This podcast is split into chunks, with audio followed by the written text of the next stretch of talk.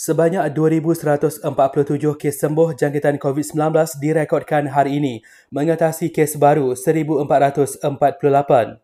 Selangor kekal mencatat jumlah kes baru paling tinggi sebanyak 561 diikuti Johor dan Sarawak. Lima lagi kematian terbaru dilaporkan menjadikan jumlah korban keseluruhan meningkat kepada 1,191. Bakal jemaah haji tahun ini akan mula diberi suntikan vaksin COVID-19 pada pertengahan Mei depan. Menteri Kesihatan Datuk Seri Dr. Adam Baba berkata, ini kerana setiap mereka yang divaksin memerlukan 21 hari untuk dilindungi sepenuhnya selepas dos kedua. PDRM tidak menerima sebarang laporan penjualan vaksin COVID-19 tulen atau palsu secara dalam talian setakat ini.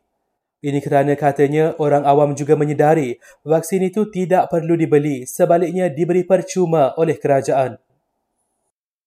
Kementerian Kesihatan berkata lebih 195,000 individu selesai menerima vaksin dalam kumpulan fasa pertama program imunisasi COVID-19 kebangsaan. Selain itu, kerajaan akan memutuskan pelaksanaan skim darurat tabung mudarat vaksinasi kebangsaan bagi pembayaran pampasan kepada mereka yang menghadapi kesan sampingan selepas suntikan vaksin COVID-19 Jumaat ini. Akhir sekali Pertubuhan Penginapan Kediaman Pelancongan Malaysia gesa pengusaha homestay bekerjasama dengan agensi pelancongan selepas kerajaan benarkan sektor itu beroperasi di negeri PKPP.